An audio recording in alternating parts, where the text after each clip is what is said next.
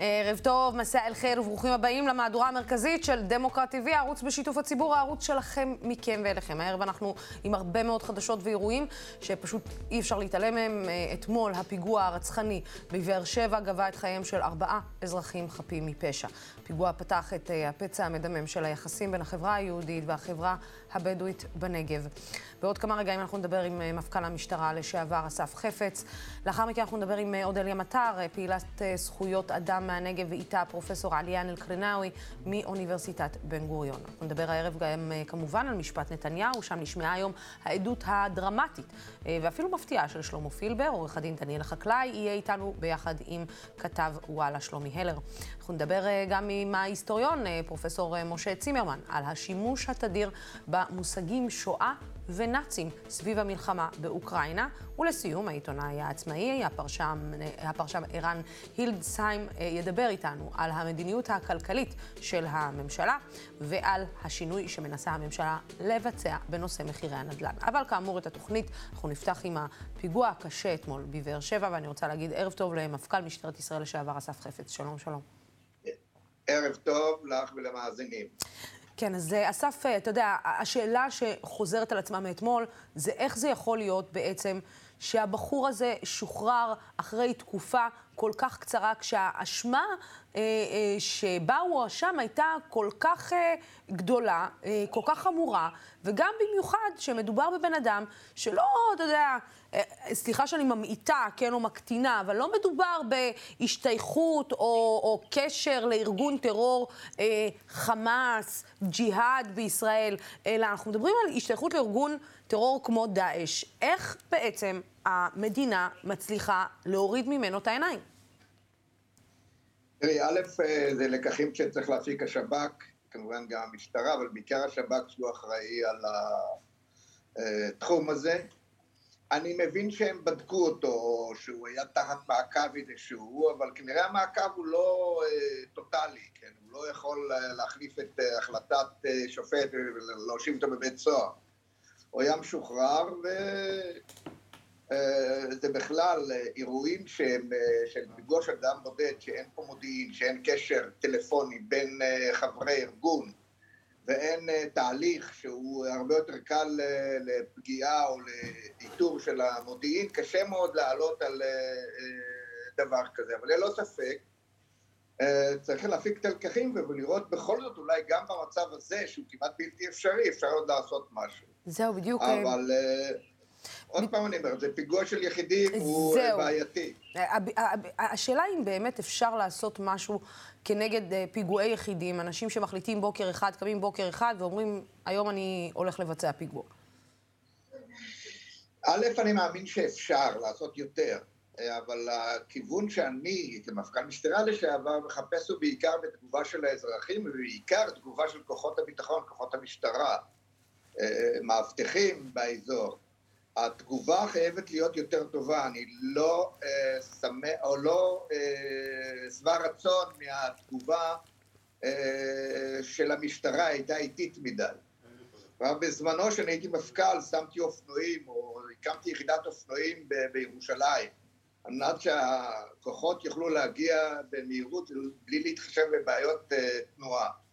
השאלה אם היו פה אופנועים עם אה, אנשים חמושים שיכלו להגיע ולכן, אה, והאם למה לא עשו את זה. אין לי שום ספק שהמשטרה צריכה מיד להפיק את הלקחים בכל הערים ובכל המקומות שבהם, אה, ובכל מקום יש אפשרות כזאת, נעשים יחידות של אופנועים שיכולות להגיע במהירות לשטח. שמונה דקות, במקרה הזה, בוא נניח חמש, שש דקות, זה קצת לדעתי יותר מדי, צריך לנסות לקצר את הזמן הזה. פה אני רואה בהחלט אה, מקום שאפשר בהחלט אה, לשפר את הדברים. אתה יודע, אסף, אה, אם יש משהו שהוא קצת... הרי מדברים הרבה על משילות, על כל מה שקורה בדרום, אבל זה, זה לא עניין של יום ויומיים, גם לא שנה ושנתיים. המערב הפרוע הזה בדרום, אני, אתה יודע, בתור מישהי שבאה מהדרום, זה משהו שהוא כבר שנים על גבי שנים. אני זוכרת גם בתור ילדה, אה, אה, כל העניין של מה שקורה אה, באזור הנגב, זה משהו שהמשטרה לא ממש מצליחה להשתלט עליו. והשאלה היא בסוף, האם אובדן המשילות הזה הוא בלתי נמנע? האם אתה באמת יכול להיכנס לתוככי החברה הבדואית ולשבטים ולראות מי עם מי ומה עם מה, או שבסוף ההחלטה הזאת, כל ה... כל ה נגדיר את זה, האורח חיים של הבדואים שהוא בעצם בשבטים והוא נמצא כזה אה, פראי מאוד, אולי בסוף המדינה צריכה איכשהו להסדיר גם את אורח החיים הזה, על אף שאנחנו יודעים שזה גם איזשהו מבנה תרבותי. אבל אולי המדינה צריכה לבוא ולהגיד, אוקיי, חברים, אנחנו צריכים להתכנס לערים אה, מסודרות יותר, ככה לכולם יש שליטה על הכל. א', חייבים אה, להיכנס לעומק, זה הזנחה של 20, אה, אולי אפילו יותר שנים, שהעסק יידרדר. היה צריך לעצור אותו מזמן, או אה, אה, לבדוק מה הגורמים לו, זה לא רק המשטרה, זה בעיקר, אה, אומרים משילות, זה הממשלה. הממשלה הזניחה את הנגב במשך עשרים שנה, לא רק את הנגב, גם את החברה הערבית, שהניצנים של הפשיעה שם כבר היו לפני 15-20 שנה, היה צריך לטפל בזה, שזה עוד היה קטן, לא לחכות שזה יהיה כל כך גדול. ופה בהחלט אני מטיל את האחריות, לא רק על המשטרה, בכלל על החברה בישראל ובעיקר על הממשלה. אני מאמין שעכשיו כרגע באמת נכנסו למהלכים שאני מאמין שיביאו לתוצאות. אנחנו כבר רואים שיש אה, ירידה בהיקף השימוש בנשק, יש יותר אה, אה, תפיסות נשק והמצב שם מתחיל להשתפר. אני מקווה שהוא ימשיך ככה, אבל אין ספק שזו תוצאה של הזנחה של 20 אם לא יותר שנים, וכתוצאה מזה אנחנו חווים את המציאות שיש היום. ולדעתי חייבים לטפל בה, אי אפשר להשלים איתה. אה, השאלה, אתה יודע, אני, אני, אסף, אני מסתכלת ואני אומרת, אה, גם ככה המצב בין הערבים ליהודים בשנה הזאת, אה, בדיוק לפני שנה, הידרדר למחוזות שאולי לא ראינו מאז אוקטובר 2000. ואני שואלת את עצמי, האם אירועים כאלה, גם האם זה התחלה של גל נוסף, כי ראינו גם את החיבוק, במרכאות, שזה קיבל מארגוני הג'יהאד אה, האיסלאמי, והאם זה באמת אה, עוד בגלל שזה משהו שמתבצע על ידי ערבי ישראלי בסופו של דבר, אה, האם זה משהו שעוד יותר מפורר את מרקם היחסים בין ערבים ליהודים, על אף שהפעם באמת שמענו גם את תושבי חורה קמים ואומרים, לא, לא, לא, זה לא מייצג אותנו, זה לא אנחנו, מבינים את החומרה של הדבר הזה.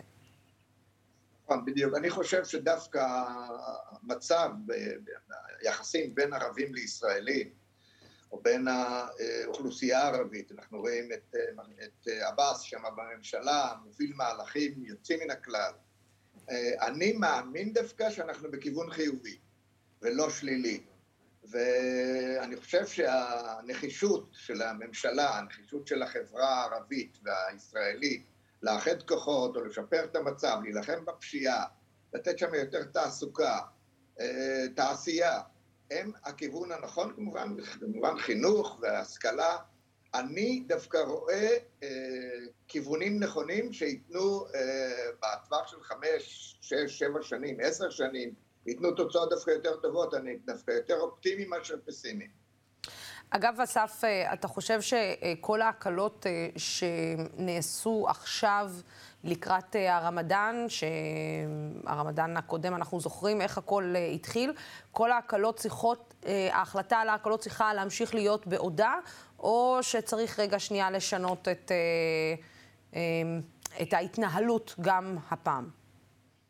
תראה, אני לא בדיוק על הדופק של הדברים, אבל אני חושב שהחלטות כאלה הן... צריכות לקחת בחשבון שאם אתה נוקט בפעולה אה, חדשה, היא יכולה להחמיר את המצב. ואם אתה הולך להקל, אז יכול, זה יכול להקל על המצב. אני חושב שצריך לתת לפוליטיקאים או לגופים המחליטים, המפכ"ל, השר לביטחון הפנים, ראש הממשלה, לחוש את הדופק ולקבל את ההחלטות הנכונות.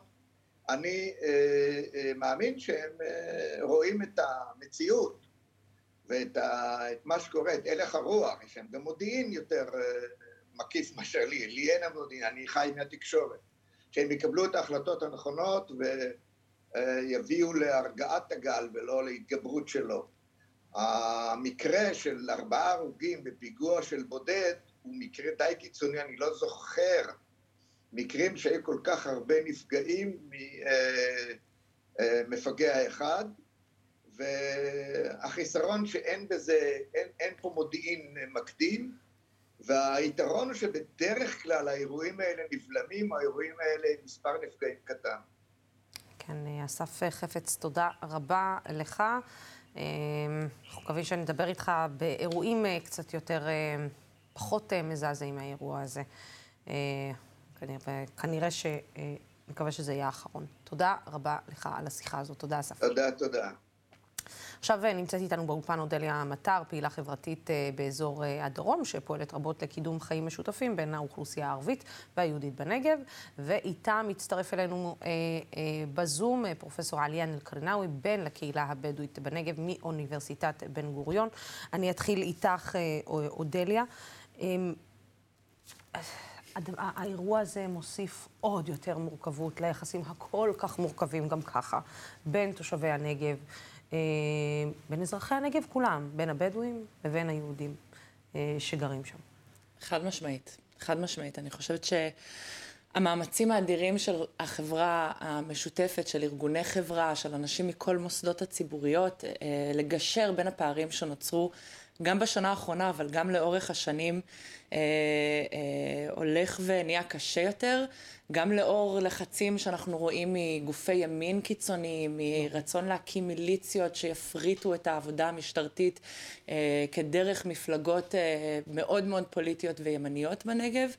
אה, והאירוע הזה ניער את כולנו, הוא אירוע שאפשר אה, לומר אה, אין ספור, אין ספור דמויות וגופים ניגשו וניסו לפענח דרכים לגנות את האירוע הזה ולומר, כמו שאמרת קודם, שהוא לא מייצג את החברה, החברה הערבית בכלל בנגב, שהוא אירוע בודד, אה, ובו בזמן אנחנו רואים גופים שממש ממש חוגגים באיזשהו אופן, כשאדם עוד לא התייבש אה, על האירוע הנוראי הזה כדי לצייר תמונה שכל הפשעים והאלימות שאנחנו רואים וחווים בנגב הם מאיזשהו רקע לאומני. ובו בזמן להתעלם מכך שהקורבן העיקרי של האלימות והפשיעה בנגב הם הערבים עצמם, בתוך היישובים הערבים. כן, אה, פרופסור אלקרנאוי, אתה מצטרף אה, אלינו לשיחה הזאת. אה, אתה יודע, אני, אני מנסה למצוא את המילים מאתמול, כי... אנחנו תמיד, גם ערביי ישראל, ערבים אזרחי מדינת, אזרחי מדינת ישראל, תמיד אומרים, רגע, זה לא... שנייה תנסו להפריד, אה, אצלנו זה לא קורה הרבה, אבל הערבוב הזה גם בין הפשיעה לבין אה, בעצם אה, גם אירוע על רקע לאומני, גם היחסים המעורערים גם ככה, שנה אחרי שומר, שומר חומות, זה נראה שזה רק הולך ומדרדר את העסק הזה, וכמו שנאמר כאן על ידי אודליה, זה דלק לכל הארגונים הקיצוניים שרק מחפשים את ההפרד ומשול בין שתי החברות. כן, קודם כל, אה, תרשי לי באמת להשתתף בצערם של המשפחות. אני חושב שזה אבל כבד מאוד, דבר שבכלל לא מקובל, לא עליי ולא על אחרים. ואת הזכרת את זה ובצדק, שבעצם יש גינוי מקיר לקיר בכל החברה הבדואית בנגב. זה מעשה אינדיבידואלי, זה לא מייצג את החברה הבדואית ולא את הערכים שלה ולא את האסלאם, ללכת ולרצוח אנשים חפים מפשע, זה דבר שכלל לא מקובל.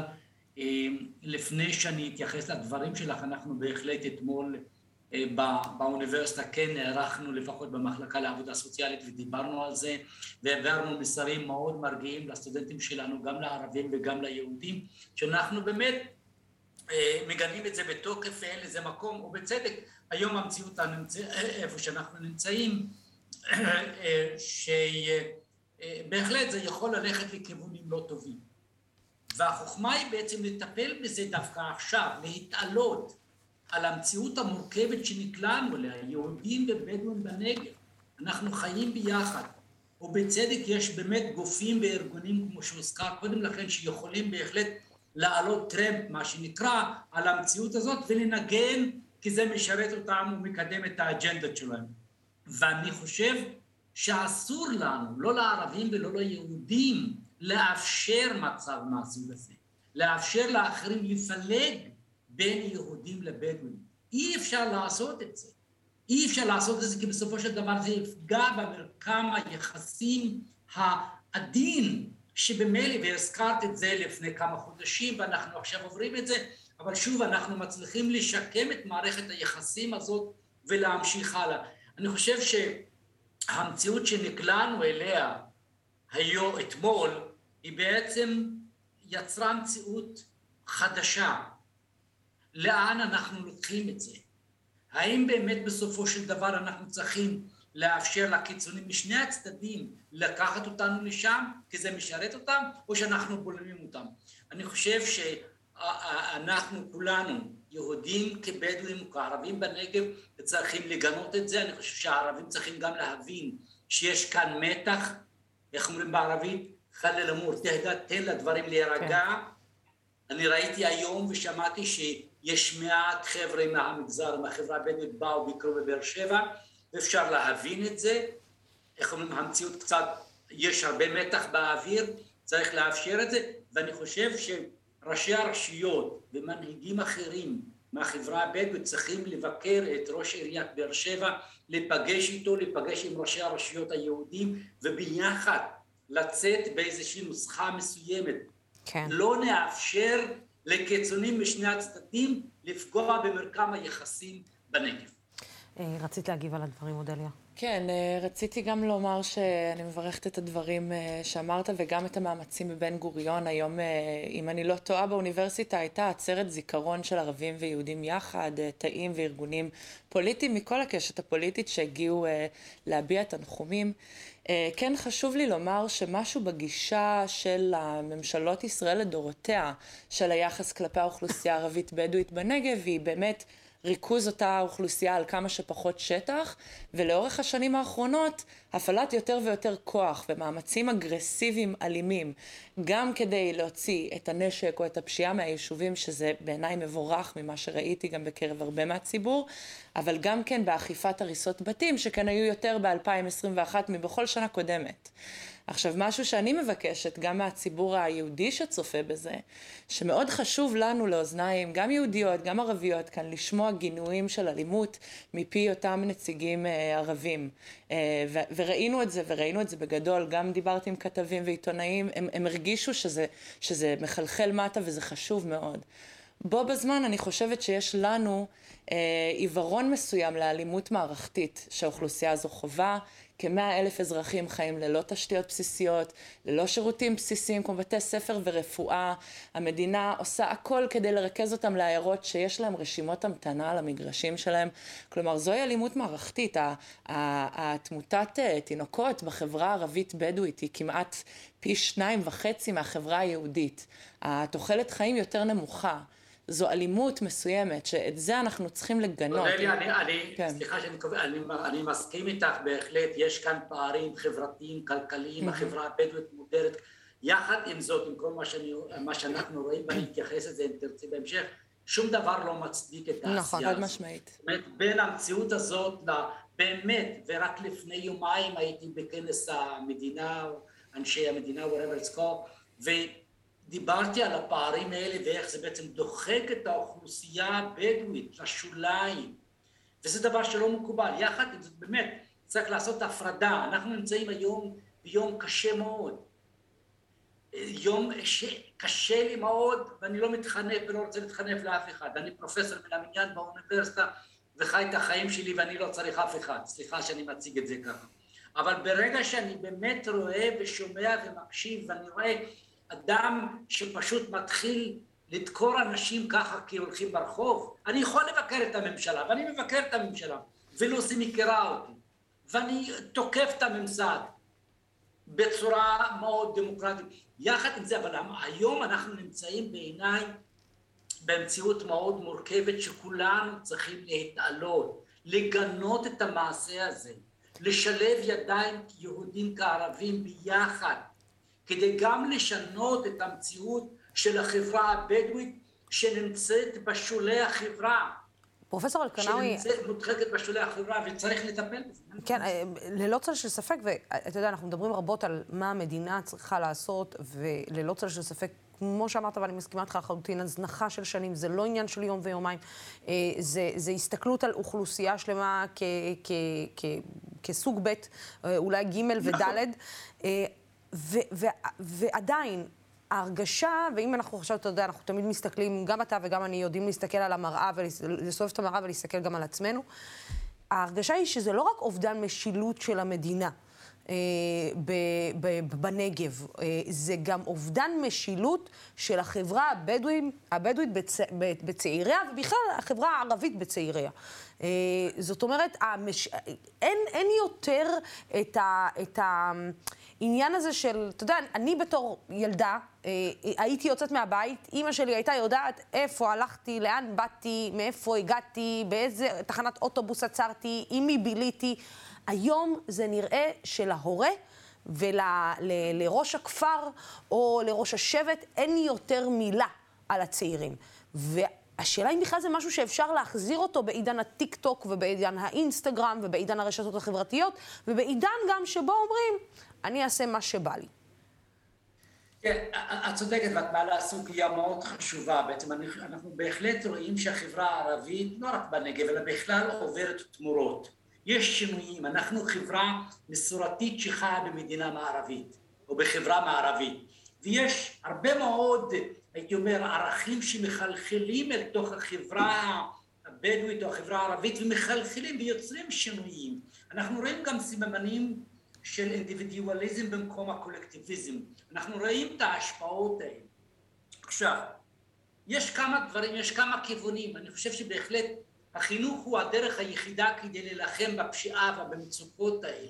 אבל אם אנחנו באמת כממסד, כמו שגם התחילה לדבר אודליה, כמו אם אנחנו כממסד מתעלמים מהמצוקות ומהעוני והפערים הגדולים והילדים האלה לא מצליחים לגשר על הפער ולהגיע לבתי ספר תיכוניים ולהגיע לאוניברסיטאות ונשארים מאחור. אז הדרך היחידה שלהם בעצם זה ללכת לכיוון של ההקצנה או לכיוון של העבריינות.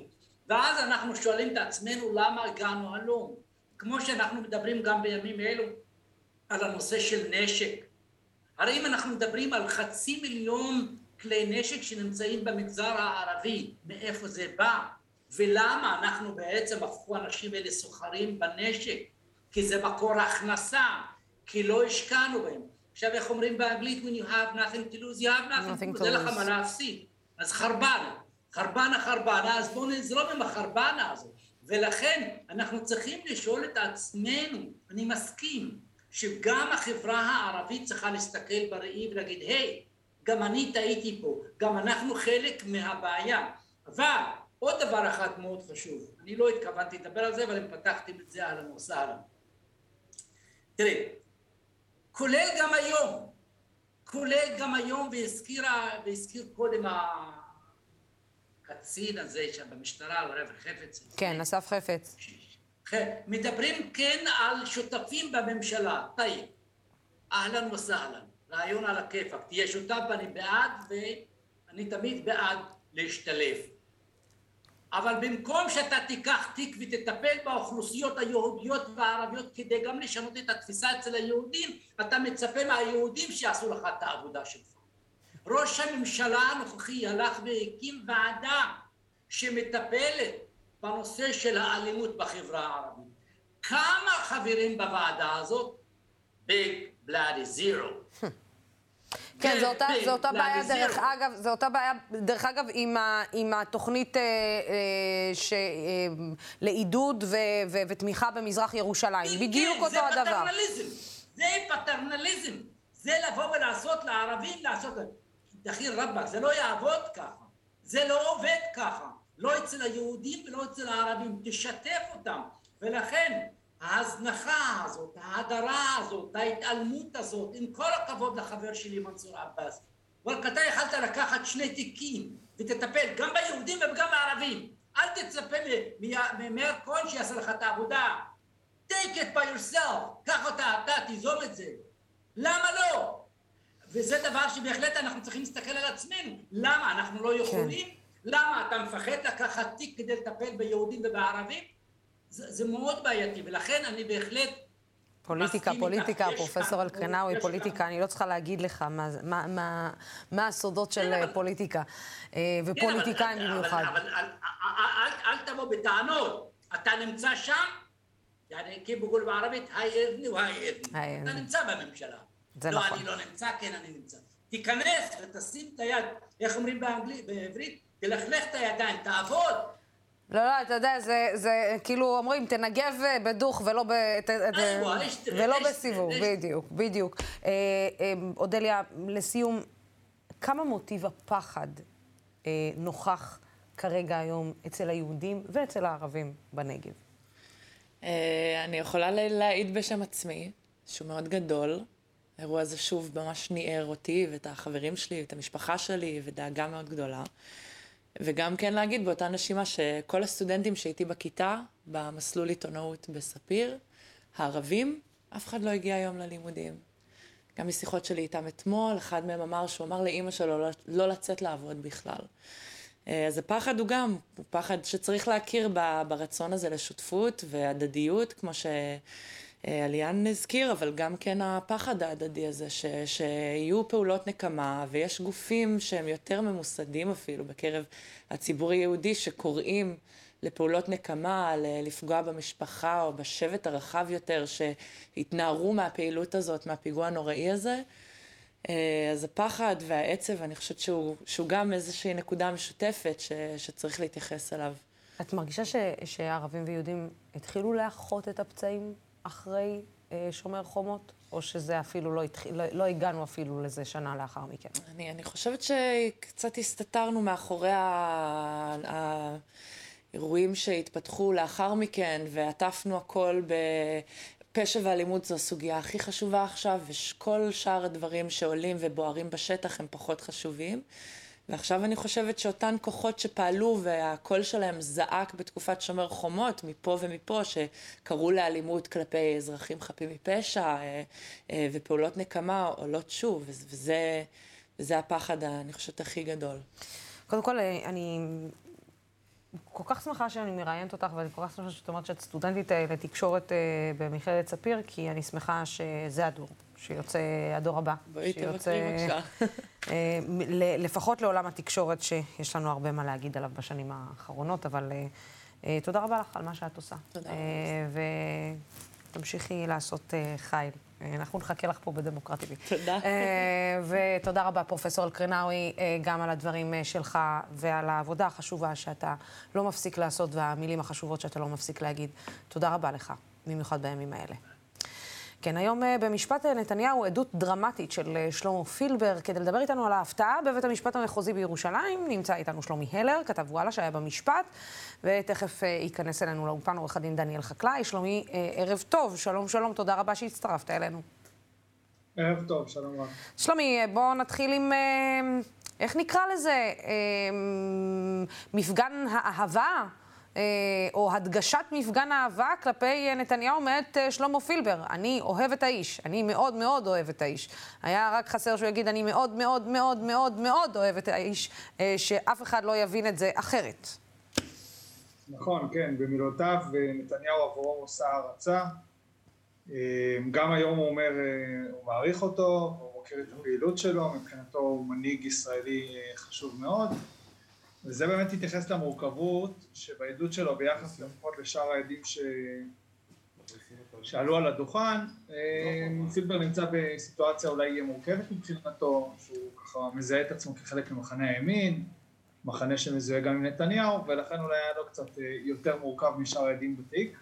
אה, לגופו של, לגופה של עדות היום בבית המשפט המחוזי בירושלים, פילבר בעצם אה, מעיד על החלק שלו, אה, בחלק שלו בתיק 4,000, כל מה שמיוחד לקידום עסקת בזק. לפי דברים שלו, שהוא אומר בעדות, הוא בהחלט קידם את העסקה הזאת. לטענתו היום בבית משפט, זה כמובן היה ממניעים מקצועיים, אבל בסופו של דבר הוא מודה, נתניהו שלח אותי, נתניהו אמר לי את ה... נתניהו, פגשתי את נתניהו בנושאים האלה, ובאמת הוא ביקש ממני לקדם את העסקה הזאת, אה, ועוד נושאים נוספים שקשורים לבזק. אה, במהלך העדות היום חלק מהדיון מתרכז בנימות בין הסנגורים של נתניהו ואלוביץ' לבין התובעת תירוש. חלק מהדברים בעצם תירוש מאמתת את פילבר עם קטעים שהוא בעצם אמר בחקירה שלו במשטרה. לפיהם הוא אומר דברים באופן חד משמעי ביחס למה שנתניהו ביקש ממנו ובעדויות, בעצם בעדות היום בבית משפט הוא אומר החוקרים לא נתנו לי להסביר את המורכבות שבה יש בתוך המהלכים שאני קידמתי. ובעצם מה שהוא ניסה היום בבית משפט להעביר שכל צעד שהוא עשה זה מקצועי והוא בעצם כל אמירה שלו שבעצם התובעת תירוש מאמתת אותו הוא מנסה בעצם להדגיש את המורכבות שבה כלומר אני עשיתי את זה משיקולים מקצועיים לא היה פה שום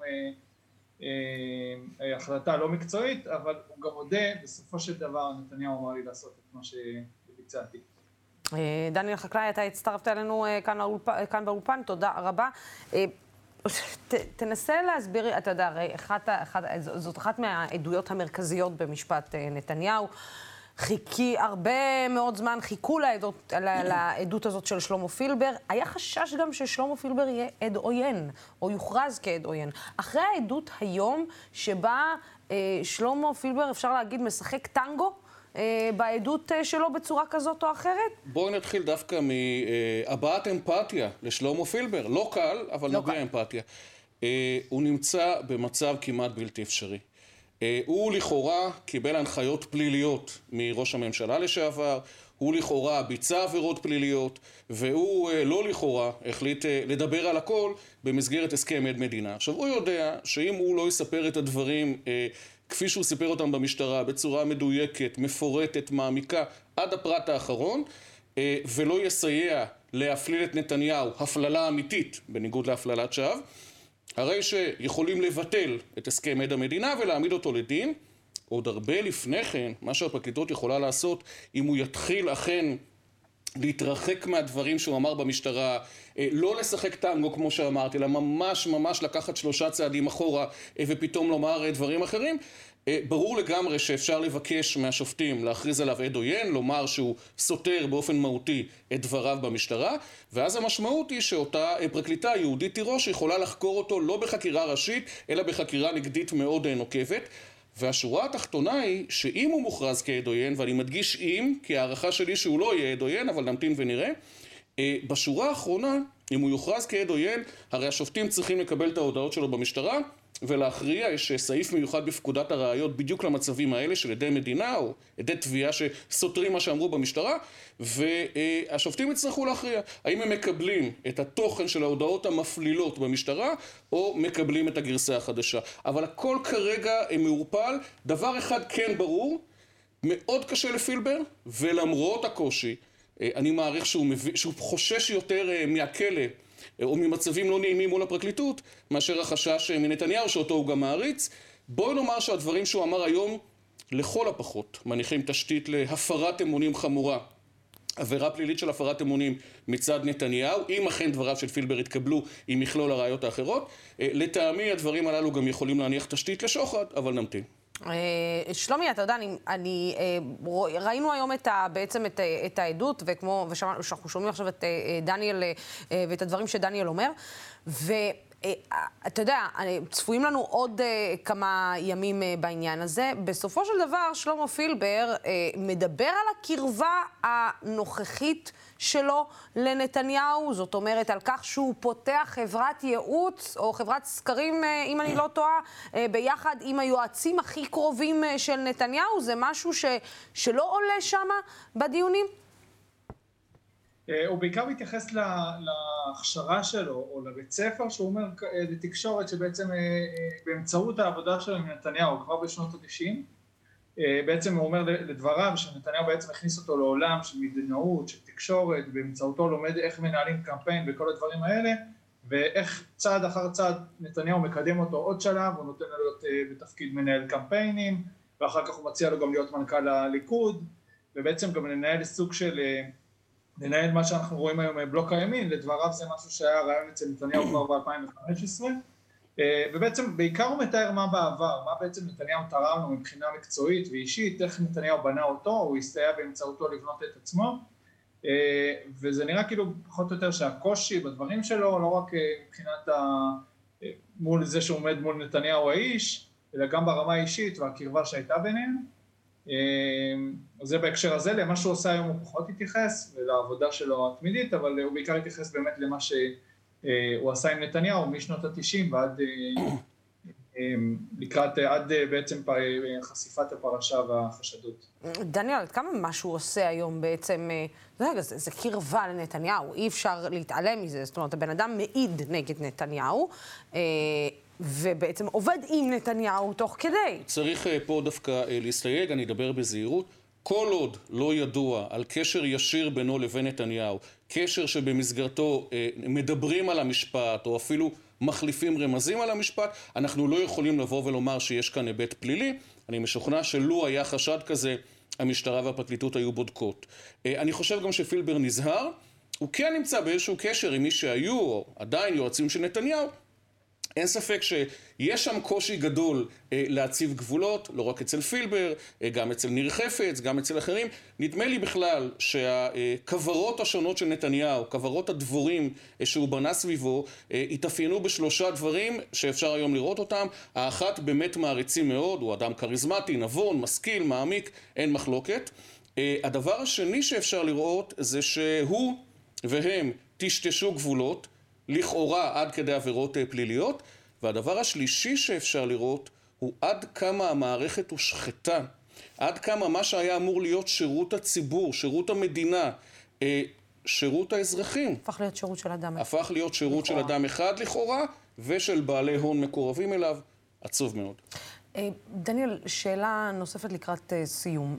בעצם לאן אנחנו הולכים מהמקום הזה. כי אם אנחנו בעצם מדברים על כך שאם שלמה פילבר בסופו של דבר אה, לא יהיה עוד עד עוין, ובעצם הוא מעלה חשדות, או בעצם מאמת חשדות אה, אה, פליליים כאלו ואחרים, האם חלון ההזדמנויות של נתניהו לסגור עסקת טיעון הולך ומצטמצם, או שהוא כבר נסגר, או שנתניהו מבין שאולי עדיף ללכת לכיוון הזה?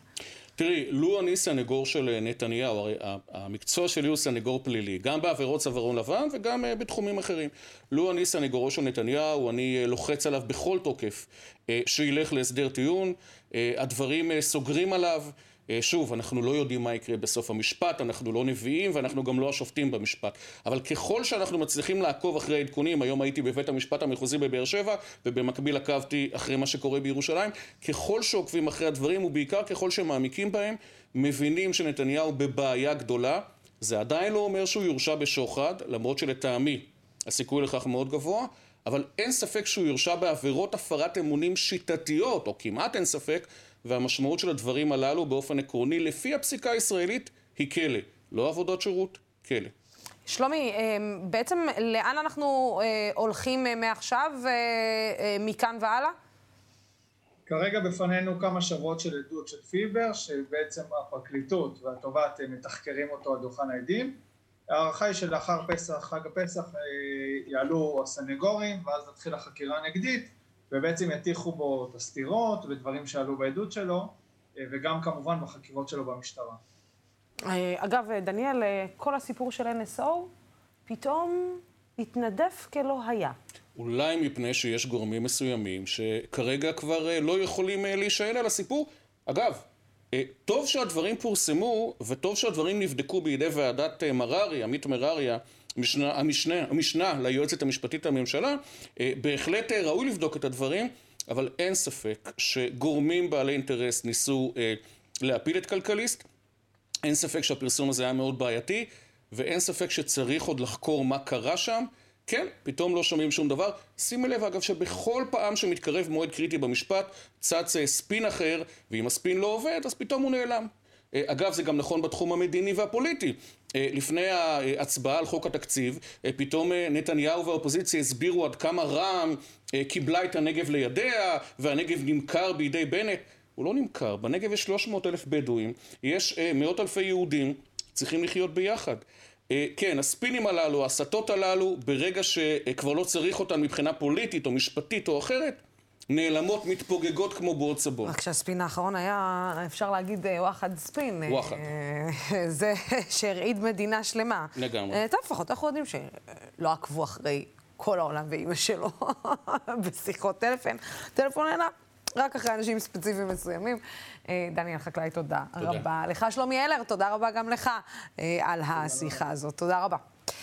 כן, המלחמה באוקראינה העלתה מחדש את השימוש התדיר במושגים של שואה ונאצים על ידי כל הצדדים. אה, מי חשב שאנחנו אה, אה, נגיד את זה במושגים האלה ובכלל בהקשרים האלה? הרוסים מתייחסים אל, אוקראינה כאל נאצים שעושים טיהור אתני באוכלוסייה הרוסית. בעוד נשיא אוקראינה השווה השבוע אה, אה, בכנסת את המעשים של פוס, פוטין למעשיו של היטלר והמשטר הנאצי.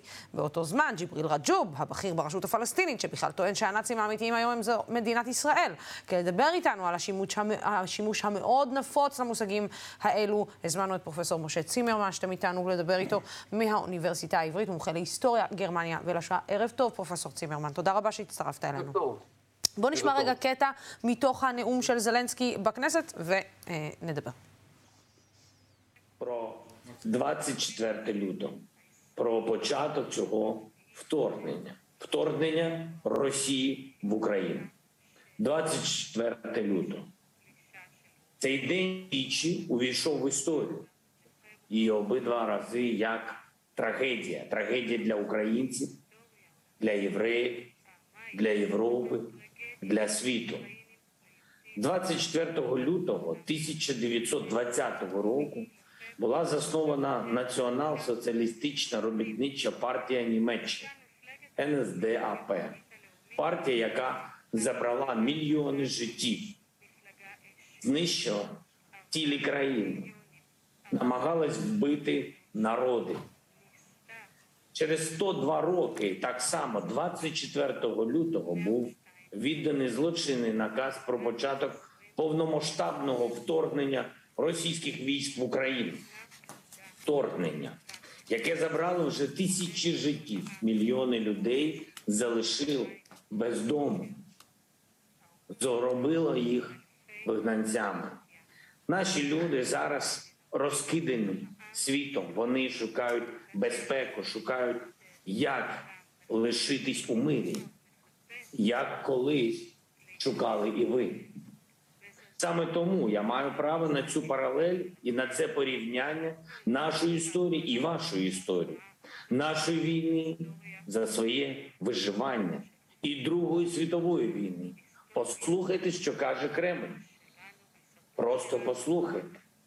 Там звучать навіть терміни, такі, як які звучали тоді. פרופסור צימרמן, אתה יודע, אנחנו שומעים את זה. אני אשאל את השאלה הכי לא פוליטיקלי קורקט שאני יכולה לשאול. האם מתוקף היותו של זלנסקי יהודי, הוא יכול לעשות את ההשוואה לשואה? גם אם היא לא קשורה תמיד. הוא יכול לעשות את ההשוואה גם בלי להיות יהודי. אין מונופול של יהודים על הזיכרון של השואה. הזיכרון הוא זיכרון אוניברסלי, ואת השואה צריכים לזכור לא רק היהודים, אלא לזכור גם האויבים של היהודים.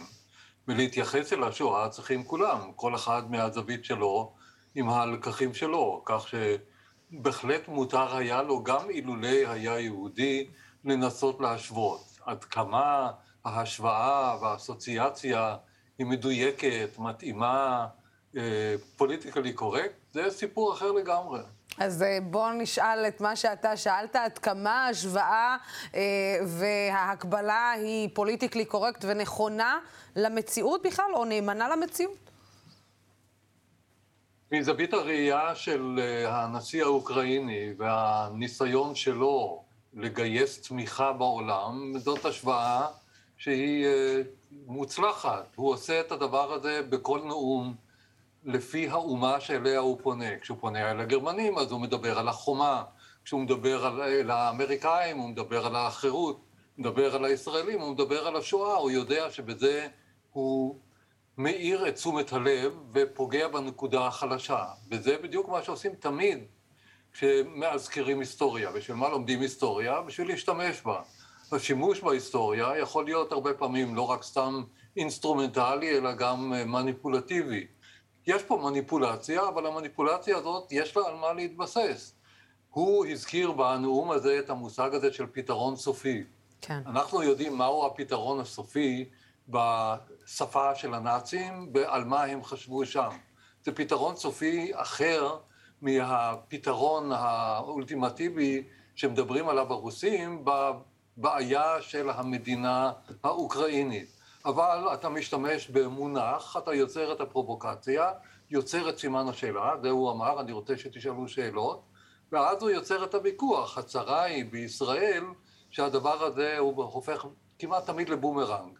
רק לנו מותר לעשות השוואות עם השואה, רק האחרים הם גורמים שואה, האיראנים יעשו לנו שואה, הפלסטינאים יעשו לנו שואה, אה, וכל האנטישמים למיניהם יעשו לנו שואה, אבל אם הם רוצים להשתמש במונח פתרון סופי, מישהו אחר באיזשהו הקשר כדי להסביר את ההתנהלות שלהם, אנחנו עומדים על הרגליים האחוריות. אגב, אה, אה, פרופסור צימרמן, הש... אתה יודע, אני, אני, אני שואלת את עצמי, האם גם, ה... מתוך הדברים שאמרת, האם גם השמירה הזאת של אף אחד לא יכול לדבר על השואה אה, מלבד אה, מי שלקח בה חלק, אבל בוא נודה על האמת, אה, אה, זה לא רק העם היהודי שעבר אה, שואה, אלא אה, היה שם רצח גם של עמים אחרים מאוד גדולים במלחמת העולם אה, השנייה, ובמספרים אה, אה, מאוד גדולים. אה, האם השמירה הזאת של לא לדבר על זה בעצם... הייתה בעוכריו של העם היהודי, אה, שבמהלך השנים אה, אפשר להגיד בצורה כזאת או אחרת שיש הרבה מאוד, רק אולי העצימה את האנטישמיות ולא הורידה אותה? זה לא בעוכריו, אלא הופך להיות לבעיה של תחרות. המונח שואה הוא פרובלמטי, כן? אנחנו הגדרנו משהו בתור השואה, ואז אפשר לקבל מה שאת מציעה, ששואה הייתה גם לאחרים, או קורבנות אחרים של הנאצים הם גם שייכים למושג השואה, ואפשר להתקומם נגד זה. בארץ, אה, יהודי העולם בדרך כלל מתקוממים נגד זה. דהיינו, אתה משתמש במונח הזה, אתה רוצה ליצור לעצמך את היתרון הגדול, אתה הרבה פעמים מזמין עליך את ההשוואה, אתה מזמין את התחרות, ואז אתה נמצא במצב לא נוח. ברגע שיש לך תחרות על מי הקורבן היותר גדול, ואתה משתמש כדי להראות שאתה קורבן במונח שואה, אתה יוצר את התחרות הזאת, שלא תמיד אנחנו שבעי רצון ממנה. זאת הבעיה שלנו בדרך כלל. עכשיו, זה קשור גם לדברים אחרים שמולבשים על זה. תקרא לזה שואה, תקרא לזה רצח עם, דהיינו ג'נוסייד, תקרא לזה הפתרון הסופי, האם מותר להשתמש במונח הזה לגבי אחרים חוץ מהיהודים, ואתה נמצא בתחרות הזאת. ועכשיו, בחזרה להתחלת השאלה שלך, בשואה, אם אנחנו יודעים להגדיר אותה, ונניח שנאמר שזה מה שקרה ליהודים בין 1939 או אה, קצת יותר מאוחר, ב-1945, בידי הנאצים, בשואה הזאת יש לא רק את הקורבנות, יש גם את המקרבנים, את הפושעים. כל אחד צריך להתייחס אל אותה שואה ולהסיק ממנה את המסקנות שלו. הגרמנים מתייחסים לזה בתור המקרבנים. מה שהייתה בעיה פה בנאום של זלנסקי, שהוא דיבר על האוקראינים רק בתור קורבנות, ואנחנו באנו בצדק וטענו, אתם לא הייתם רק קורבנות של הנאצים, אלא הייתם גם כן שותפים של הנאצים, ככל שמדובר בשואה של היהודים. ואנחנו נכנסים אז לתוך התחרות הזאת, זו תחרות שהיא לא נגמרת כל זמן שאנשים חושבים שלהיות הקורבן האולטימטיבי זה הדבר הכי טוב. זה הצידוק הכי טוב שיש לך בשביל לעשות כל דבר, טוב או רע. אגב, איך הרוסים אה, אה, נכנסים אה, לתוך כל הסיפור הזה, גם בשימוש הזה של אה, השואה? אה, כי גם, גם ידוע שגם במלחמת העולם השנייה היה שם גם אה, קורבנות, אה, גם עימות בין הנאצים לרוסים וגם קורבנות לא מעטים אה, מהעם הרוסי. שוב פעם, צריך להיזהר. כמו שאני שמעתי, אני לא שולט בשפה הרוסית, אני הבנתי שבדברים של פוטין, דברים שנמצאו ברקע של ההסבר למלחמה הזאת, הם דיברו על נאצים ועל פשיסטים ועל רצח עם. דהיינו, הם השתמשו במונחים שהם אה, בתוך מה שאנחנו קוראים אה, שואה. למה הם עשו את זה? אם אתה רוצה להוכיח שהיריב שלך הוא בשיא השפל, ואתה צריך להשוות אותו עם הנאצים. זאת אומרת, אם הצד השני הם נאצים, עבור רוסיה עכשיו, האוקראינים הם הנאצים, אז מותר לעשות עם האוקראינים ככל העולה על רוחך. זה הרעיון. האוקראינים באים ואומרים, מה, אתם משווים, משווים אותנו לנאצים? הרוסים משווים לנאצים, הם התחילו את המלחמה הזאת כמו שגרמניה הנאצית התחילה את המלחמה ב-1 בספטמבר 1939, הם הרעים. כמו שאמרתי מקודם, היסטוריה זה מדע שימושי. אנשים משתמשים בהיסטוריה כדי לעשות את הארגומנט שלהם הכי אפקטיבי. ואם יש אלמנט אפקטיבי בלימוד ההיסטוריה, זה כרוך במושג נאצים ושואה. אז באמת, אה, אה, פרופסור צימרמן, אתה יודע, אחד הדברים שאולי הסקת המסקנות הכי גדולה אה, זה העניין של לזכור ולא לשכוח. זה אולי אחד המשפטים העיקריים שיצאנו מהם ממלחמת העולם השנייה ומהשואה עצמה. עכשיו זה נראה, ותקן אותי אם אני טועה, או תרחיב את ידיעתי בעניין, שזה יותר לזכור את מה שנוח לי ולשכוח את מה שנוח לי. אה, זאת אומרת, אה, ההיסטוריה מקבלת פרשנות אחרת לחלוטין, ואני שואלת את עצמי, האם בעוד עשרים שנה הסיפורים שאנחנו היום, או שמה שאנחנו למדנו על השואה, יהיה בדיוק מה שהילדים שלנו ילמדו על מלחמת העולם השנייה ועל השואה, או שזה יהיה כבר סיפור אחר לחלוטין? את מדברת על מה שנקרא זיכרון קולקטיבי. זיכרון קולקטיבי הוא איננו זיכרון אנושי רגיל של האדם הבודד. זה מה שאוספים מתוך העבר כדי להשתמש בזה לצרכים של הוראת ההיסטוריה, דהיינו לשימוש בהיסטוריה כדי לחזק איזשהו ארגומנט פוליטי. וזה משתנה מדור לדור, מחברה לחברה, בתוך אותה חברה בין סגמנטים שונים. תראי מה זה השואה עבור החסידים של סאטמר, הכי אורתודוקסים שיש, והשואה עבור ציונים. כל אחד בשבילו יש זיכרון אחר מהשואה.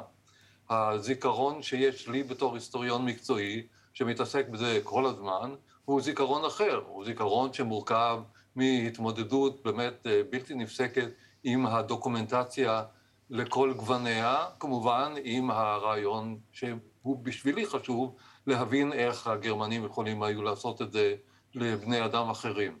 היוצא מזה, בתשובה לשאלה שלך, כן, הזיכרון הוא משתנה. הוא משתנה לפי הסגמנטים, החטיבות של החברה, הוא משתנה לפי תקופות. במה שיזכרו מן מה שאנחנו קוראים השואה היום, יכול להיות שבעוד 30 שנה יעבור עיבוד גם בתוך מה שנקרא עם ישראל, או העם היהודי היושב בישראל, וגם בעמים אחרים, או בקבוצות אנושיות אחרות שנמצאות מחוצה לנו. כל אחד יטפל בזה כדי שזה ישרת אותו. אנחנו רואים סימן לזה בתוך המלחמה הזאת של אוקראינה-רוסיה. הם אומרים, אוקיי, אנחנו למדנו את ההיסטוריה, אנחנו נבחר מההיסטוריה את הדברים שחשובים לנו, ואנחנו נשתמש בזה בתור ארגומנט, כן, בתוך ההרצאה הזאת שהבאתם מזלינסקי, אז הוא משתמש בטריק שהיסטוריונים אה, הרבה פעמים משתמשים בו, תאריך היסטורי. הנה, 24 בפברואר הוא תאריך פרוץ המלחמה בין, פרוץ, אה, בין רוסיה ואוקראינה, או התקפה של רוסיה על אוקראינה, 24 לפברואר, וזה דבר שאני בטוח ש-99% מהמאזינים בארץ לא הכירו ולא ידעו, זה התאריך שבו הוכרזה התוכנית של המפלגה הנאצית ב-1920. אני בתור היסטוריון יכול להתקרצץ ולהגיד, זה לא התאריך שבו הוקמה המפלגה הנאצית, אלא נקבעה התוכנית שלה, אבל הוא השתמש בגג הזה, הנה 24 בפברואר, עכשיו אתם תזכרו, זה היה פעם התאריך שהמפלגה הנאצית קמה, ועכשיו הנאצים החדשים, הלוא הם הרוסים, אה, התחילו את המלחמה שלהם. ויכול להיות שיש אנשים שבסוף זה מה שהם יזכרו מכל הסיפור הזה של ההשוואה בין הנאצים של אז והנאצים של היום. לפחות אצל הקהל האוקראיני.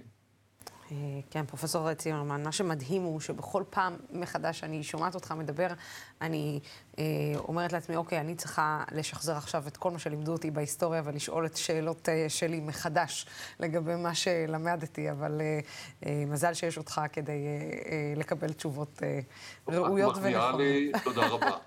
תודה רבה לך, פרופסור צימרמן, על הדברים האלה. תודה רבה. כל טוב לך. תודה. שמחתי. אה, כעת נמצא איתנו העיתונאי העצמאי והפרשן ערן הילצהיים. אני אומרת את השם, נכון. נכון. אוקיי. אה, זמן ישראל, כדי לדבר איתנו על המדיניות הכלכלית של הממשלה הנוכחית ושל השר האוצר ליברמן, עם דגש על הניסיון לשנות את שוק הנדל"ן, והאם בכלל אפשר לשנות את שוק הנדל"ן. ערב טוב, ערן. אהלן, לוסי. מה העניינים? בסדר גמור. אז בואו נתחיל.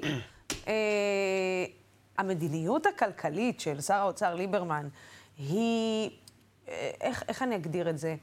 הוא בכלל, יש לו רגישות אה, למה שקורה כרגע בארץ, או חושב... שיש שם נטו חשיבה פיננסית, אה, תראו לי מספרים, ובזה זה נגמר? אני חושב שהיא לא שונה בהרבה משרי האוצר הקודמים. יופי, איזה כיף. כי צריך להבין משהו, לפני שמתחילים לדבר על הנדל"ן, צריך לשים את המציאות הלא נעימה והעגומה על השולחן. שהיא? שהיא שקודם כל המדינה, עם כל הרצון הטוב שלה, לא באמת רוצה להוריד את מחירי הנדל"ן. היא לא רוצה או שהיא היא... לא יכולה? היא יכולה ולא רוצה. או, יופי, היא יכולה מקסים. כבר מחר... אפשר לסיים את הרעיון, אני חושבת. בדיוק, אז תודה רבה. תראי, אה, אנחנו נמצאים בכלכלה מבוססת חוב, לא רק בארץ, בכל העולם. ואי אפשר להאט בכלכלה כזו סקטור כמו נדל"ן שיושב על הר חובות אסטרונומי מבלי לגרום למשבר. ברגע ש... קבלן לוקח הלוואה, הוא לוקח את זה על סמך קצב מכירות מסוים של הדירות. ברגע שיש האטה והוא לא מצליח לעמוד בקצב הזה, הוא לא יצליח להחזיר את הריבית, הוא לא יצליח להחזיר את הריבית, הבנקים נכנסים לבעיית מאזנים, ומפה הדרך לבעיה פיננסית, משבר פיננסי גדול בכל הארץ הוא גדול. אז מה קורה? הפוליטיקאים לא יכולים לבוא ולהגיד את זה. הרי הם צריכים להפיח תקווה, כי הרי יבוא איזה פוליטיקאי אחר שיגיד, אני כן יכול להוריד את המחירים. ואז מה שהם עושים, הם בעצם מייצרים לנו כל מיני תוכניות נדל"ן, שהן באות להראות שעשייה מבלי תכלס שנעשה משהו. ואפשר לקחת את זה מתחילת המשבר, מהפטיש חמש קילו של שטייניץ שהפך לאיזה פטיש צפצפה של יום עצמאות, דרך המע"מ אפס עם השפעה אפס של לפיד, עד המס על דירה שלישית של כחלון, שנבלע כמו חור שחור בבג"ץ, שאמרו, בג"ץ אמרו רק תשנו את הפרוצדורה, אני מאשרים, זה לא חזר לכנסת. ואת יודעת מה, בואו ניקח את הסוף שבוע האחרון. שאז סיפרו לנו שהולכים להטיל מס... בהנחה אתה מדבר, או ש... אה, סליחה. לא, כן. יש גם את ההנחה. כן. ההנחה, אפילו ליברמן בעצמו הודה שאין לו מושג מה הפרטים עדיין המדויקים של זה. אבל גם הוא אמר, בואו נטיל מס על משקיעים, מס גבוה, על דירה רביעית. ואני אומר, אם רוצים להוריד את מחירי הנדל"ן, למה על דירה רביעית ולא על דירה שנייה? את יודעת מה? בואי לא נלך רחוק כל כך. יש בישראל 70 אלף דירות ריקות, לפי הלמ"ס, שאפשר לשחרר אותן מחר בבוקר לשוק. זה 70 אלף דירות, זה עיר שלמה. נכון. רובם, או חלקם הגדול, מוחזק על ידי בעלי הון. כבר היה רעיון, כחלון העלה את הרעיון הזה להטיל עליהם מס גבוה. כלומר, או שתשימו אותם בשכירות, או שתמכרו אותם. למה לא עושים את זה? שוב פעם, המטרה בסופו של דבר זה להראות ולהגיד, זה יעלה בעוד שנתיים, שלוש, אבל, אבל יהיה זה, בסדר. אתה יודע, אני מנסה להבין מה זה. זה הטבה ל... הנה, אנחנו עוד פעם נכנסים לעניין של הון שלטון.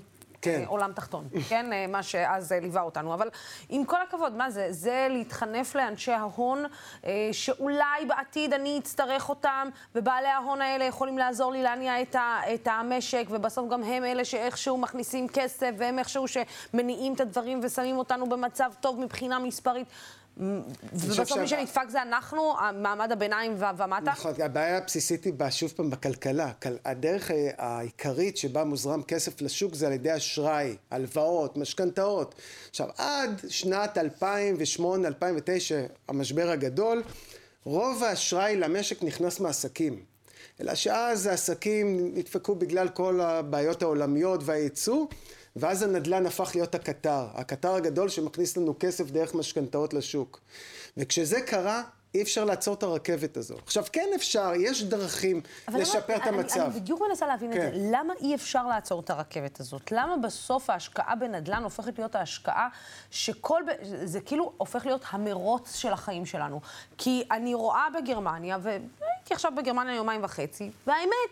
שלא לכולם יש שם דירה שהם קנו, ולא כולם, אה, כולם שם רובם חיים בשכירות, והכול בסדר, והכול טוב, והם חיים טוב, והמחירים נמוכים. למה אנחנו לא יכולים לעצור את הרכבת הזאת ולהגיד, לא, להשקיע בנדל"ן לא שווה, שווה יותר להשקיע בדברים אחרים, בפיתוח, לא יודעת, עסקי, בפיתוח ש... למה? כי אין לנו עוד לאן להתרחב מבחינה עסקית במדינה? כי בועת נדל"ן בסוף, כמו בועת הייטק, כמו בועת החמניות שהייתה, אחת הראשונות, בסופו של דבר מונעת מפסיכולוגיה. כשאת רואה את השכן והשכנה שקונים דירה, את הדודה והדוד שכבר לוקחים משכנתאות של מיליון 200, מיליון 300, למה אני לא יכול? אבל זה כבר לא, זה כבר, כשאתה לוקח משכנתה של מיליון 200, מיליון 300, כשהמשכורת שלך היא 15,000 שקל בחודש, הדירה היא לא באמת שלך. זה לא משנה, אני אגיד לך, כשההורים שלי קנו דירה, לקחת משכנתה אז... 90 אחוז. אפילו לא, לא בתקופה ש... זוג ההורים שלי, הם כן. היו מורים, קנו דירה ועוד היה להם כסף לחסוך לי. כן. והייתה תקופה אחר כך שהתחילו לקחת משכנתאות. ואני זוכר שאני אה, לפני 15-20 שנה, לקחת משכנתה של חצי מיליון שקל הייתה נחשבת משכנתת התאבדות. נכון. ולאט לאט התרגלנו, 700 אלף שקל ו-800 ומיליון ומיליון 200, וזה הפסיכולוגיה שעובדת פה, כלומר הסיכון לא ירד. הסיכון הוא אותו סיכון שהיה לפני 15 שנה ואפילו הכפיל ושילש את עצמו כי אנחנו לוקחים על עצמנו חובות ל-30-40 שנה. לכי תדעי מה, מה תהיה בתקופה הזאת. אבל אם הוא לקח ואני לקחתי וזה למה שאני לא אקח? אם כולם יודע, כולם... אתה יודע למה? אתה יודע למה? כי אנחנו חיים באזור סיכון, שאנחנו אומרים, זה לא כמו בחו"ל שמתכננים 20 אה, שנה קדימה. אה, אנחנו פה לא יודעים מה יקרה מחר, אז אנחנו אומרים, טוב, נו, יאללה, ניקח משכנתה מקסימום, ניפול עליי טיל, ובסדר, נו, אה, ימחקו את החוב וזה נגמר. ואין מה לעשות, גם במדינת ישראל יש מין... הרגשה כזאת, פסיכולוגיה כזאת של דירה זה דבר בטוח וצריך לקנות בכל מחיר. אם אין דירה, אנחנו אבודים. אז בסופו של לא- דבר, לא... כל המשבר הזה מונע גם כתוצאה מריבית נמוכה וכמובן כל מיני תמריצים כלכליים וגם כתוצאה מפסיכולוגיה ובשביל לעצור, אם עוצרים את זה עכשיו, איך קבלנים יוכלו להחזיר את ההלוואות, איך בנקים יוכלו לעמוד במאזנים, איך נוכל לעמוד במשבר פיננסי. עכשיו, יש דרך לעצור את זה. כלומר, יש דרך להקל על האזרחים. זה אומר שצריך להעלות את uh, כוח הקנייה והשכר של האזרחים ביחס לעלייה של מחיר הדיור. כלומר, מחיר הדיור לא ירדו, אבל אנחנו נרגיש הקלה. לצורך זה צריך לעשות הרבה פעולות חקיקתיות, זה מסובך, זה מורכב וזה בעיקר דורש זמן. ומי כמוך יודעת שבזמן זה המשאב שהכי חסר בעידן הרשתות החברתיות והמערכת הפוליטית שצריכה להציג הישגים מיידיים כי יכול להיות שחודש הבא היא כבר לא תהיה. אז זה מה שקורה, לא עושים את כל הדבר הזה ואז אנחנו רצים תוכנית אחרי תוכנית, ממשלה אחרי ממשלה, וכל פעם יש לנו תקווה, ויש לנו את האבסורד הזה של הדיונים, איך מורידים את המחירים כשלאף אחד אין אינטרס בממשלה לעשות את זה. זה נובע בעיקר מזה שבעצם, אה, אתה יודע, שרים משתנים לנו, ברוך השם, שרי אוצר, כל שני וחמישי. זה נובע מזה שהדרג הפקידותי לא משתנה בעיקר? אני חושב, שוב פעם, אם רוצים להוריד מחירים, מורידים. אני חושב שיש לחצים מאוד גדולים. זה תפיסת עולם, זה בסוף. תפיסת עולם. זה תפיסת עולם של זה... משרד, זה תפיסת עולם של, של מדינה. זה, לא, זה... זה בעיה עולמית. הבעיה mm. של מחירי הנדל"ן, ובדוח הפינ... יציבות הפיננסית האחרון של בנק ישראל, הוא רושם שם במפורש שעליות המחירים בישראל היא עוד מהנמוכות ב-OECD. כלומר, זו בעיה כלל עולמית, מהרגע שהמשבר הסאב פריים, אנחנו עדיין, זה מלווה אותנו, למרות שזה נראה שזה עבר, חלק ממשבר הנדל"ן זה מה שקרה שם, וסטנלי פישר הוא האחרון שעוד העז להגיד את זה, שהורדת מחירים דרמטית פה בישראל תגרום לבעיות בכל המשק כמו שקרה בכל המערב, והוא צודק. Uh, טוב, אנחנו רק אה, נעבור לסיפור אה, נוסף מעניין mm-hmm. שנחשף, שקורה לאחרונה, עימוד uh, בין ראש הממשלה הקנדי ג'סטין טרודו לבין מפגינים כנגד הגבלות הקורונה, שנראה שטרודו עושה איזשהו מהלך מסוכן מאוד, אפשר להגיד. הסיפור של טרודו מטריד מש, משתי בחינות. הוא בכלל מטריד. זה בכלל, בוא נתחיל עם זה שטרודו קצת מטריד. זה הסיבה השלישית, אבל התכוונתי לדבר על שתי בחינות אחרות. אה, התכנון היום שבנקים מרכזיים בעולם יחליפו בעשור הקרוב את המזומן על ידי מטבע דיגיטלי שהם ינפיקו. במקרה כזה, ממשלה בעצם תשלוט על כל החיים הכלכליים שלנו. כלומר, אם היא תרצה, רק אם תרצה, היא תוכל מחר להשבית יכולת כלכלית של אדם שלא יישר קו עם המדיניות שלה. עכשיו, מה שאמרתי לך פה, זה איזה קונספירציה של אתר ליברנטיאני, זה עד לפני חצי שנה, ואז בא טרודו ועם מספר צווי חירום הוא מחליט לאפשר לעצמו להגביל או לעקל חשבונות בנק של מפגינים, מפגינים לגיטימיים נגד ההגבלות של הקורונה, ואפשר להגיד פה, טוב בסדר זה קנדה וזה טרודו וזה גם ככה הוא מטריד, זה רחוק מאיתנו. אבל אם יש משהו שלמדנו מתקופת הקורונה... אם בארזים נפלה השלבת, אתה יודע. ויותר מזה, אם יש משהו שלמדנו בו בתקופת הקורונה, זה שקל מאוד להעתיק מדיניות אנטי, אנטי דמוקרטית תוך הפחדה, תוך אה, תרחישי סוף עולם. אפשר להעביר לפה כל אה, תרחיש אנטי דמוקרטי מסגרים, דרך לעלות מסוקים כדי לרדוף אחרי אנשים שנכנסים לים, ועד לאזוק אנשים שהולכים ברחוב כי אין להם מסכה. זה דברים... לא, אבל זה יגידו לך, מה, זה, מה, זה בקנדה זה גם ככה, אז מה אתם רוצים? בדיוק, וזה הפחד הכי גדול, שבסופו של דבר, הטרודו, טרודו, מה שהוא עשה, הוא גרם לתקדים, שמתישהו בעתיד יפרשו את זה, או יעתיקו את זה גם למפגינים פה. אז עכשיו זה מפגינים נגד הגבלות הקורונה, מחר זה הגבלות נגד, נגד הגבלות, אה, נגד אה, העברת חוקי יסוד, ותראי שתשימי לב שאף מדינה לא גינתה את מה שטרודו עשה. אז בוא, בוא רגע שנייה תסביר לצופים שלנו, מה בעצם, כאילו, נגיד בן אדם שהפגין עכשיו על גשר, מה, מה, מה, מה, מה היה העונש שלו? אז היו כמה עונשים. אחד, אפשר להגביל את החשבון בנק, שתיים, אפשר אה, לשלול לו את הביטוח רכב, שזה היה, המאבק שם היה של נהגי משאיות, זה אומר שהם מאבדים את היכולת שלהם להתפרנס. אה, אבל זה, המצב שם היה הרבה יותר גרוע, כי זה לא רק מפגינים, זה גם מי שתרם למפגינים. וואו. יכלו. עכשיו, זה יצר מצבים שאפילו במשטרים טוטליטריים, היו שוקלים כמה פעמים לעשות אותם. למשל, שר המשפטים הקנדי עולה בטלוויזיה שם ואומר, כל מי שתמך בטראמפ ותרם לשיירת החירות, הוא בסכנה שהחשבון שלו יעוקל. הם הלכו וחיטטו באתרים למימון המונים לראות איזה עובדי מדינה תרמו לשיירת החירות. וכשאפילו הייתה שם איזה מישהי, הייתה איזה דוגמה, פורסם שם בעיתונות הקנדית, על עובדת מדינה שתרמה באופן אנונימי, אבל גילו את האימייל שלה.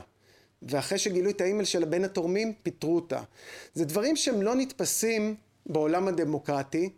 הם מאוד מפחידים כשחושבים על זה, כשלמדינה תהיה שליטה גם על הכסף המזומן שלנו, יחד עם מה שקרה בקורונה, אנחנו צריכים לשים פה עין על מה שקורה. מה זה לשים עין? אני אמרתי תמיד שהבן אדם הזה מוזר לי מדי, השלמות הזאת אה, לא, לא, לא עוברת לי, לא, לא, זה, זה לא יכול להיות.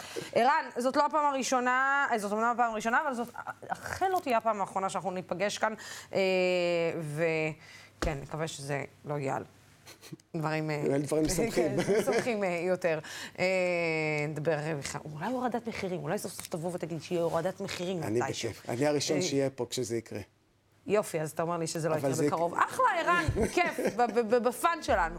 ערן אילצטיין, אה, תודה רבה לך על הדברים האלה. מחר אנחנו נשדר בשעה שש את מהדורת הכתבים שלנו לסיכום השבוע שעבר עליהם בשטח. בנוסף, אה, מחר בשעה שבע בערב אמילי אמרוסי תארח אורחים מהעולם היהודי, החילוני והדתי לשיחות על המתח בין דת ומדינה.